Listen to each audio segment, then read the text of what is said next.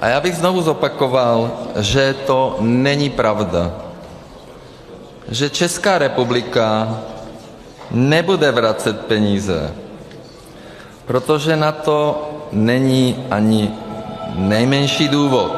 Do Česka dorazil další klíčový rozbor, který si nechala Evropská komise vypracovat ke střetu zájmu premiéra a předsedy hnutí ANO Andreje Babiše. A je víc než zřejmé, že obhajoba tuzemských úřadů v reakci na dosavadní nálezy evropských auditorů komisi příliš nepřesvědčila. Brusel totiž trvá na tom, že Babiš stále ovládá holding Agrofert a porušuje tak českou i evropskou legislativu o střetu zájmu. Jak Evropská komise ve své čerstvé zprávě tento postoj zdůvodňuje a co se bude dít dál? Je pátek 13. listopadu, tady je Lenka Kabrhelová a Vinohradská 12, spravodajský podcast Českého rozhlasu. Kristýna Goričová, reportérka serveru iRozhlas.cz. Ahoj Kristýno. Ahoj, dobrý den. Tak Kristýno, my jsme tady spolu seděli naposledy, bylo to někdy počátkem srpna a dělali jsme tu takový mini audit všeho, co jsme v tu chvíli věděli o vyšetřování možného střetu zájmů premiéra a předsedy ANO Andreje Babiše a zároveň všeho, co se týkalo vyplácení dotací pro podniky z holdingu Agrofert. Teď jsme tedy zase o kousek dál. Evropská komise se vyjádřila k premiérovu střetu zájmu. Co jsme se dozvěděli? Jaký je její závěr? Tak Evropská komise koncem října poslala do Česka další klíčový rozbor ke střetu zájmů. Jde vlastně o součást navazující korespondence k tomu finálnímu auditnímu šetření o vyplácení právě evropských dotací pro holding Agrofert, který Andrej Babiš vložil před třemi lety do svěřenských fondů. A v tom dopisu se píše, že Evropská komise nadále trvá na tom, že Andrej Babiš ovládá Agrofert, ať už přímo či nepřímo, právě přes svěřenské fondy a že se nadále podílí na rozdělování evropského rozpočtu v Česku a že je tedy ve střetu zájmu. A co je to tedy vlastně za dokument? Když říkáš, že je to dopis, tak kdo ho tedy vypracoval, komu ho vlastně Evropská komise tady v Česku zaslala? Je to dopis v angličtině, který má 8 stran, je opatřen celkem 198 stranami příloh, které podrobně rozebírají ty jednotlivá zjištění z finální auditní zprávy. Je to dopis, který vypracovala Evropská komise a adresovala ho přes České zastoupení v Bruselu pro Ministerstvo pro místní rozvoj, které je vlastně takovým národním koordinátorem evropských dotací v Česku a zastřešuje právě tu komunikaci s Evropskou komisí a nějakým způsobem i koordinuje ty odpovědi do Bruselu s českými úřady, kterých se to dotýká, což je tedy hlavně Ministerstvo průmyslu a obchodu, Ministerstvo práce a sociálních věcí, je tam i pražský magistrát, protože i tam se kontrolovaly některé dotace. Takže je to zhruba pět míst, které Ministerstvo pro místní rozvoj musí koordinovat a od kterých vlastně sbírá ty jednotlivé reakce na auditní šetření. Takže abych se v tom zorientovala, jenom jestli tomu rozumím správně, když se podíváme na celou tu dlouhou ságu, tohle je jedna odpověď na výhrady českých úřadů vůči tomu auditnímu šetření? Je to správně? Přesně tak, protože zhruba před rokem do Česka přišla finální zpráva, která tedy konstatovala Babišův střed zájmů. Česká strana, respektive Ministerstvo pro místní rozvoj, pak mělo nějaký čas na to reagovat. Oni zaslali do Bruselu odpověď koncem května. To vypracování odpovědi se trošku prodloužilo kvůli koronavirové krizi. Česko tedy mělo možnost reagovat na ty jednotlivá zjištění nějakým způsobem třeba upřesnit některé informace, rozporovat to. A teď Brusel znovu nastudoval tu odpověď české strany, v některých případech třeba i na argumenty české strany přistoupil a v některých případech trvá na těch svých původních zjištění a požaduje, aby Česko implementovalo ty jednotlivá doporučení z finální zprávy. Ono už část jich je uzavřených, ale část jich stále běží, takže ta korespondence je hlavně o tom, jakým způsobem Česko plní plní ty jednotlivá doporučení, které je vlastně povinno nějakým způsobem naplnit. A dostáváme také odpověď na otázku, jestli premiérovi firmy, které jsou teď tedy ve svěřenském fondu, ale patří do holdingu Agrofert, tak jestli měli právo na to pobírat unijní dotace, protože to je jedna z otázek, na kterou se všichni snažili získat odpověď během těch uplynulých měsíců, roků. Vlastně. Přesně tak, přesně tak, to je vlastně ta stěžení otázka. Evropská komise to tam poměrně jasně píše, protože Ona je poměrně velmi kritická v tom svém osmistránkovém dopisu. Říká, že Andrej Babiš stále je ve střetu zájmu, protože to řešení, že vložil Agrofert do svěřenských fondů, podle ní nestačí a říká, že české orgány se k té jeho konfliktní situaci staví nedostatečně, že ty opatření, která byla od toho auditního šetření přijata, že nestačí. Mezi nimi bylo třeba to, že premiér Andrej Babiš chodí při projednávání těch citlivých témat nebo témat dotýkající se evropských dotací, tak chodí takzvaně za dveře, že se jednání neúčastní. A podle Evropské komise to jednoduše nestačí. Chození za dveře prostě není dost. Přesně tak. A co se týče té otázky k dotacím pro holding Agrofert, tak v tom dopisu se výslovně píše, že veškeré dotace, které holding Agrofert získal po září 2017 jsou nespůsobilé, že na ně vlastně neměl nárok, protože jsou v rozporu s tím českým zákonem o střetu zájmu. A původně se mělo za to, že rozhodné datum je únor 2017, což byla i doba, kdy Andrej Babiš vložil Agrofert do svěřenských fondů a kdy vlastně začala platit část toho českého zákona o střetu zájmu, ale po únorovém nálezu ústavního soudu, který ten výklad zákona zpřesnil, tak se má za to, že v únoru začalo platit ustanovení zakazující vysokým funkcionářům novinářům vlastnit média a až O několik měsíců později, tedy v září 2017, začalo platit to ustanovení, které zakazuje firmám, které alespoň ze čtvrtiny vlastní člen vlády, pobírat dotace nebo investiční pobídky. Ode dneška začíná platit zákon o střetu zájmů. Ten omezuje podnikání členů vlády. Firmy ministrů se už nebudou moct ucházet o veřejné zakázky, investiční pobídky a nenárokové dotace. Novelu nejvíc kritizovali zástupci hnutí ANO, podle kterých je zákon namířený hlavně proti jejich předsedovi Andrej Babišovi. Ten minulý týden oznámil, že kvůli zákonu vložil akcie svých firm Agrofert a Synbiol do svěřenských fondů. Akcie jsem se zbavil, nejsem akcionář, vyhověl jsem teda tomu zákonu o střetu zájmu, který jsme samozřejmě měli mít tady už dávno. Nebudu mít žádné informace o společnosti a žádným způsobem do ní nebudu zasahovat. Zákon o střetu zájmu platí. Ústavní soudci rozhodli, že není v rozporu s ústavou a zamítli návrhy prezidenta Miloše Zemana i skupiny poslanců z hnutí Ano a Úsvit na jeho zmírnění. Návrh na zrušení části římská 3 zákona číslo 14 no 2017 sbírky se odmítá. Rozhodnutí, na které se čekalo tři roky, oznámil předseda ústavního soudu Pavel Rychecký dnes ve dvě hodiny odpoledne. A soudce Jan Filip pak v podrobném odůvodnění vysvětlil, že současné znění zákona o střetu zájmu je v souladu s ústavou. Zákon o střetu zájmu ve znění zákona 14 roku 2017 je speciálním zákonem. Je to veřejnoprávní norma, které se musí přizpůsobit soukromá osoba, která vstupuje do oblasti výkonu veřejné moci. Nikoliv, že by se veřejné právo mělo přizpůsobovat normám práva soukromého. Premiér a šéf hnutí Ano Andrej Babiš řekl, že rozhodnutím ústavního soudu se pro něj nic nemění. Já to samozřejmě respektuji, ale eh, považuji to za, eh, za absurdní. Jsem podle toho zákona vždycky postupoval a samozřejmě s tím naše zákony. Takže září 2017 je to rozhodné datum. Byla to podle všeho jedna z námitek české strany, na kterou tedy Evropská komise přistoupila. V té době ale Andrej Babiš nebyl ve vládě, protože on v květnu toho roku skončil jako ministr financí v Sobotkově vládě. Hrad už obdržel návrh premiéra Bohuslava Sobotky z ČSSD odvolat ministra financí z hnutí Ano Andreje Babiše z vlády. Podle mluvčího hradu Jiřího Ovčáčka ale chce prezident Miloš Zeman s rozhodnutím ještě počkat. My budeme velmi trpěliví a počkáme si, zda toto stanovisko pana premiéra platí.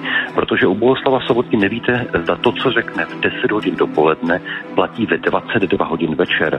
Andrej Babiš ve vysílání radiožurnálu prohlásil, že premiér Bohuslav Sobotka používá všechny prostředky k jeho likvidaci. Odstoupit z vlády nechce. Já si myslím, že by se neměli odcházet, protože není důvod. Není důvod ani na mé odvolání, je to vymyšlené. Pan premiér všechno likviduje kvůli tomu, že potřebuje ukázat ve své straně, jaký je porec a každou chvíli jako mění stanovisko. Je to absurdní. Novým ministrem financí se stal poslanec Ivan Pilný z Hnutí Ano. Jmenoval ho prezident Miloš Zeman. Ten zároveň skoro po třech týdnech vyhověl návrhu premiéra a z postu odvolal Andreje Babiše. Ten řekl, že rezort Pilnému předává v dobré kondici. A premiérem menšinové vlády z ČSSD se stal až v prosinci 2017. Tudíž to rozhodné datum pro něj by bylo až prosinec 2017 a od té doby tedy všechny dotace pro Agrofert jsou nespůsobilé a Brusel žádá jejich zastavení. Když se na to podíváš, na ten dokument, tak teď nás vezmu trošku stranou. Na jaké argumentační bázi k tomu všemu vlastně Evropská komise přistupuje? Ty si tady totiž zmínila jednu věc,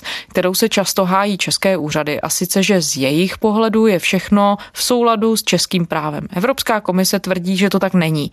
Tak o co se ona vlastně argumentačně opírá? Dá se to schrnout? Evropská komise to v tom aktuálním dopisu poměrně dobře schrnuje, protože říká, že premiér se nadále podílí na těch jednotlivých rozhodovacích procesech, které právě mohou ovlivnit zájmy holdingu Agrofert. Což už řekla v té závěrečné zprávě zaslané před rokem, tak řekla, že to řešení skrze svěřenské fondy není dostatečné, protože premiér Babiš má nadále vliv na holding Agrofert, na to, jak se s ním nakládá. Vedle toho má vliv na vládě i na to, jakým způsobem se rozhoduje o evropských dotacích. Vedle vlastně porušování toho zákona o střetu zájmu v tom českém prostředí, tak podle Evropské komise porušuje i Evropské nařízení o střetu zájmu, které začalo platit v srpnu 2018. A podle něho stačí k tomu, aby funkcionář byl ve střetu zájmu to, aby byl pouze ohrožen jeho nestraný a objektivní výkon funkce. To znamená, že tam může být pouze to riziko, nemusí nalézt třeba konkrétní důkazy pro to, že se skutečně ten zákon o střetu zájmu porušuje. Jinými slovy, premiér podle Evropské komise může být ve střetu zájmu čistě už jenom proto, že je premiér a z té pozice má rozhodovací pravomoc o některých věcech, které v konečném efektu můžou dopadnout na holding Agrofert. Přesně tak. Mhm. No premiér dlouhodobě, jak víme, jakoukoliv možnost pochybení odmítá. Jak Kristýno reaguje teď na ten nejnovější dokument? Tak on reaguje od začátku stále stejně a sice, že žádný střed zájmu nemá, že Česko žádné dotace do Bruselu vracet nebude. A to je i odpověď, kterou mi zaslal v aktuální reakci právě na ten dopis Evropské komise. V té odpovědi psal, že Agrofert neovládá a že ho neřídí a že holding vložil do svěřenských fondů a že rozhodně žádné zákonné normy neporušuje. Ta fráze, kterou Andrej Babiš opakuje několik let, že Česko do Bruselu Bruselu žádné peníze vracet nebude. Je to pravda ve světle toho nového dokumentu? Tak ono je to trošku slovíčkaření, protože Česko by ve finále evropské dotace vyloženě nevracelo, ale byla by od ty částky, které označují za chybové, tak by byl pokrácen balík příštích dotací, které do Česka přitečou.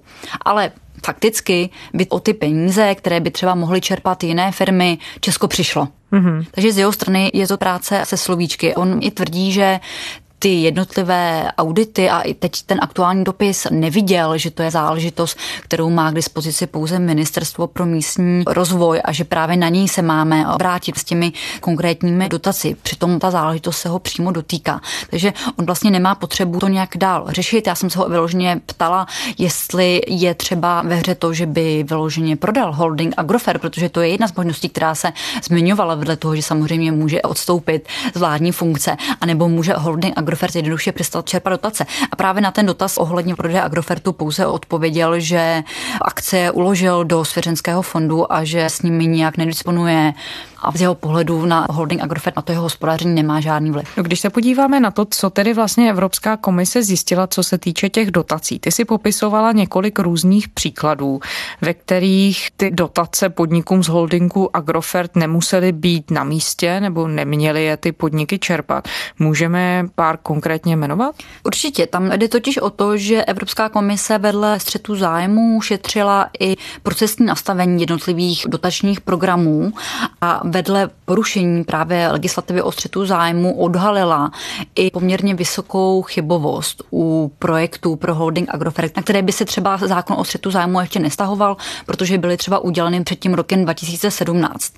A mezi ně patřila třeba už poměrně proslulá dotace pro pekárnu Zelená louka, která vlastně tu dotaci čerpala na stavbu linky pro lepší toustový chleba značky Penam. Byl to projekt v hodnotě 400 milionů korun, na který měla dostat firma z Bruselu celkem 100 milionů korun. Česku hrozí, že z evropských fondů nedostane desítky milionů korun. Ty už přitom ministerstvo financí poslalo holdingu Agrofert. Server iRozhlas.cz zjistil, že ministerstvo od loňského prosince nedalo Bruselu k proplacení projekty za víc než 161 milionů korun. Reagovalo tak na to, že komise vyplácení části evropských dotací pro Agrofert pozastavila. Stále totiž nerozhodla o možném střetu zájmů premiéra Andreje Babiše z Hnutí Ano, který Agrofert vložil do svěřenského fondu. Holding ze státní kasy dostal i 100 milionů na stavbu linky na zdravější a chutnější toustový chléb pekárny Penam. Jedná se o linku na toustový chléb, kterou loni v březnu rozjel Penam v Herinku u Prahy v pekárně Zelená louka. Díky ní se má vyrábět zdravější a chutnější chleba bez konzervantů. Její stavba měla podle popisu projektu stát 400 milionů korun, přičemž celých 100 milionů bylo schváleno z evropských peněz. Ta podpora z Evropské unie už tehdy vyvolala kritiku. Například konkurenční společnost United Bakeries totiž pro hospodářské noviny uvedla, že stejný inovativní toustový chléb vyrábí už 8 let a bez dotací. Hmm. Tak to třeba podle Evropské komise byl projekt, který vůbec neměl projít tím sítem výběru úředníků, protože jednoduše nebyl inovativní. A to byla hlavní podmínka, na základě které se ta dotace mohla čerpat. Tato dotace těch 100 milionů korun bylo už proplaceno z českého rozpočtu, ale ta platba nebyla právě kvůli auditnímu šetření předložena do Bruselu. Takže teď se teprve ukáže, jestli české úřady budou tu částku třeba vymáhat zpátky po holdingu Agrofert, anebo jestli to zaplatí čeští daňoví poplatníci. Takže to třeba byla jedna z těch dotací, kterou administrovalo Ministerstvo průmyslu a obchodu a právě u operačního programu podnikání a inovace Ministerstva průmyslu a obchodu odhalila Evropská komise poměrně vysokou chybovost. U toho vzorku projektu Agrofertu, které vlastně posuzovala, řekla, že tam byla chybovost 67%, což je velmi vysoké číslo. A vedle dotace pro Penám se to třeba týkalo dotace pro lovochemii, nebo dotací pro výrobce cereala. Tam vlastně byla i specifická situace, protože oni označili za chybové hned pět projektů a u dvou z nich našli střed zájmu, který se vlastně netýkal premiéra Babiše, ale týkal se jednatele firmy, protože ta spolupráce na tom projektu probíhala s, s přátelenou firmou, kterou vedl jeho bratr. Takže tam byla i takováhle zvláštní záležitost. Takže to jsou dotace, které Evropská komise požaduje, aby se zrušily, aby se vrátily, aby se to vyřešilo a například už u jedné starší dotace pro lobochemii Česko třeba i přes svůj nesouhlas nakonec řeklo, že tu dotaci víme z evropského financování. Takže to třeba byla jedna z těch zjištění, které se už uzavřely. A pak třeba tam byla dotace pro Ethanol Energy, tam bylo riziko dvojího financování a byla to dotace, kterou tedy zahrnula Evropská komise do té finální auditní zprávy, ale třeba nakonec po připomínkách českých úřadů řeklo, že je uznává a že ta dotace byla způsobila. Takže teď se vlastně řeší ty jednotlivé dotace plus Brusel požaduje, aby se zkontrolovaly i zbývající dosud neprověřené dotace pro Agrofer právě z toho dotačního programu podnikání a inovace právě kvůli té vysoké chybovosti. A podle dokumentu se na tom tedy aktuálně pracuje. Ministerstvo průmyslu a obchodu to má aktuálně kontrolovat. Když jsem se na to ptala, ale šéfa rezortu Karla Havlíčka zahnutí ano, tak na to nechtěl odpovědět s tím, že ta korespondence je stále v režimu důvěrné a že se tím pádem k tomu nechce vyjadřovat. Takže nechtělo se vyjadřovat ani k tomu, že ta chybovost při rozdělování peněz, které plují z Bruselu, ale potom s nimi zacházejí výhradně české úřady, tak k tomu se ministr vyjadřovat taky nechtěl, že ta chybovost byla velká. Přesně tak. Já jsem se ho ptala, jakým způsobem s tím naloží, jakým způsobem ty peníze vrátí do českého rozpočtu, jestli to budou právě požadovat po holdingu Agrofert nebo ne, tak právě ani na to mi třeba neodpověděl. Takže to jsou všechno jakoby otázky, které je z mého pohledu stále potřeba klást, aby se do toho procesu vypořádávání se se zjištěními nebo nálezy toho auditního šetření, aby se do toho vnesla jakási transparentnost a světlo, protože české úřady argumentují tím, že to je důvěrné, tak tady to nakládání s veřejnými penězi je z mého pohledu důležité popsat a stále se na to dotazovat. Co se bude dít, Kristýno, dál? Teď jsme popsali tedy reakci některých českých úřadů, Ministerstva pro místní rozvoj, Ministerstva průmyslu a obchodu. Víme, jakým způsobem budou reagovat ty ostatní dotčené instituce a také, co dál chystá vlastně Brusel? Tak ta procedura je nyní poměrně jasně daná. Do Česka přišel dopis v anglickém znění, tudíž se bude čekat na jeho českou verzi a až česká verze dorazí, začne plynout tříměsíční lhuta, po kterou se opět musí české úřady vyjádřit k tomu, jakým způsobem zavádí ty jednotlivá doporučení, které Brusel nastínil v té závěrečné auditní zprávě, protože stále jich je několik otevřených, právě například ta prověrka zbývající dotací pro Agrofert a Brusel chce to dořešit do finále. Takže ta korespondenční výměna nemusí být u konce, může to prostě ještě nějakou dobu trvat a může tam prostě být ještě nějaký ping-pong s tím Bruselem. A potom by se audit měl uzavřít a Brusel by měl říct konkrétní částku, o kterou tedy bude chtít Česko na dotacích krátit. Počítá se s tím, nebo aspoň taková je praxe, že se ty peníze nevrací, ale Evropská komise, až bude posílat do Česka další balí dotací, tak ho pokrátí o tu částku, kterou by Česko mělo v úvozovkách vracet. Co tedy dál chystá Brusel? Bude prověřovat i další dotace podniků z holdingu Agrofert? Tak Brusel to aktuálně nechává na českých úřadech. Je to jedno z těch doporučení, o kterém jsme mluvili, že tedy požaduje vlastně prověrku těch zbývajících dosud neprověřených projektů pro holding Agrofert.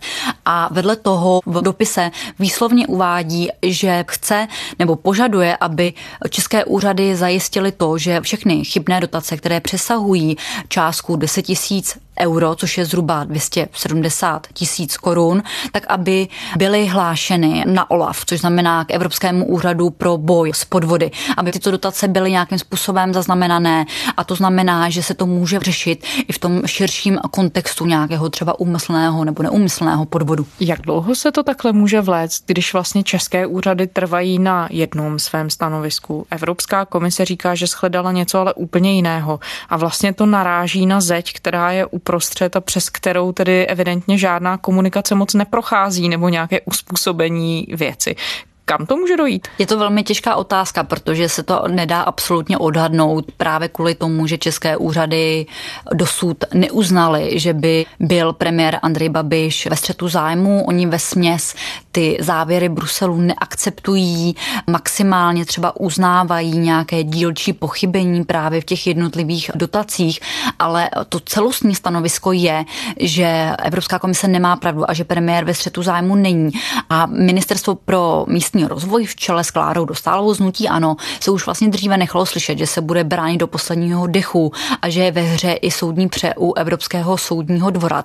Tam už ostatně jedna žaloba české vlády je, která se týká toho druhého auditu Evropské komise, který se týká zemědělských dotací. Takže je to určitě varianta, která je ve hře. Uvidíme, jak se to bude vyvíjet dál. Na druhou stranu za rok nás čekají sněmovní volby. Pokud by hnutí ano nebylo opět u moci, ta situace se může vyvíjet jinak a třeba se ty věci mohou vyřešit rychleji. Takže tu máme tu variantu, že se celá ta věc potáhne tak dlouho, že jdeme k příštím volbám, k sestavování nové vlády a pak, když by sestavoval někdo jiný než hnutí ano, tak se ty věci můžou vyvíjet vidět, ale úplně jinak. Přesně tak. A na druhou stranu, kdyby Andrej Babiš nebyl v příští vládě, tak ve střetu zájmu nebude kvůli vlastnictví holdingu Agrofert a tím pádem koncern bude moc dotace čerpat bez omezení dál. Kristýna Guričová, reportérka serveru iRozhlas.cz. Kristýno, děkujeme. Díky, naslyšenou. To byla páteční Vinohradská 12. Pokud jste některý z našich dílů nestihli poslechnout, kdykoliv se ke všem epizodám můžete vrátit na stránkách i rozhlasu našeho spravodajského webu anebo ve všech podcastových aplikacích. Samozřejmě nám můžete i psát, najdete nás na všech sociálních sítích a také na adrese vinohradská12 zavináč rozhlas.cz. To byla Lenka Kabrhelová. Těším se v pondělí.